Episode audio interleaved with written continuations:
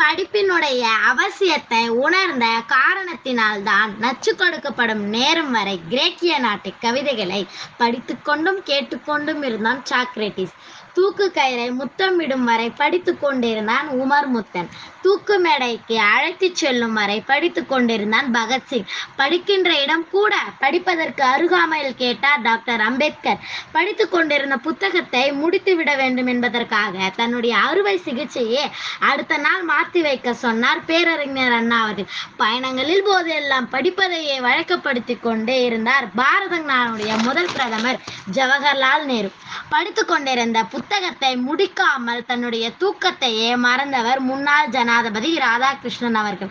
படிப்பால் மட்டுமே பாரதத்தை பாராள வைக்க முடியும் என்று படித்து படித்து சொன்ன மகாமனிதன் doctor A PJ Abdul Kalam.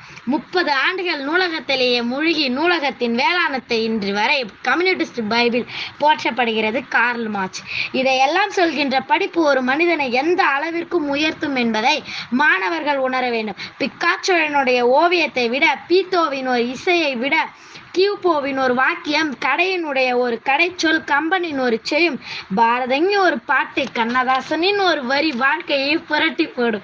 இரவு முழுவதும் தொழுகையில் ஈடுபடுவதை விட ஒரு மணி நேரம் கற்பித்தல் மேலானது என்றார் நபில நாயகன். கற்றுக்கொள்வது மனித பண்பு கற்றுக் கொடுப்பது மனித மாண்பு. கற்றுத் துவங்குபவன் மாணவன் கற்றுக்கொண்டே இருப்பவர் ஆசிரியர். கற்றுக் கொடுப்பதனால் தான் கற்றுக் கொடுப்பவர் என்று சொல்கிறோம். நமக்கு அதிகமான ரோஜா மலர் வேண்டுமென்றால் அதிகமான செடிகளை நடப்பதுதான் இயற்கை. நமக்கு அதிகமான அறிவு வேண்டுமென்றால் அதிகமான புத்தகங்களை படிக்க வேண்டும்.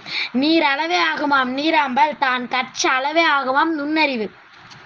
நிறைய பட்டங்களை பெற்று தன்னுடைய பெயரை அலங்கரிப்பவர் நல்ல புத்தகங்களை படித்து தன்னுடைய மனதை அலங்கரிப்பவர்கள் ஆசிரியர் மேன்மையான்றவர்கள் நன்றி.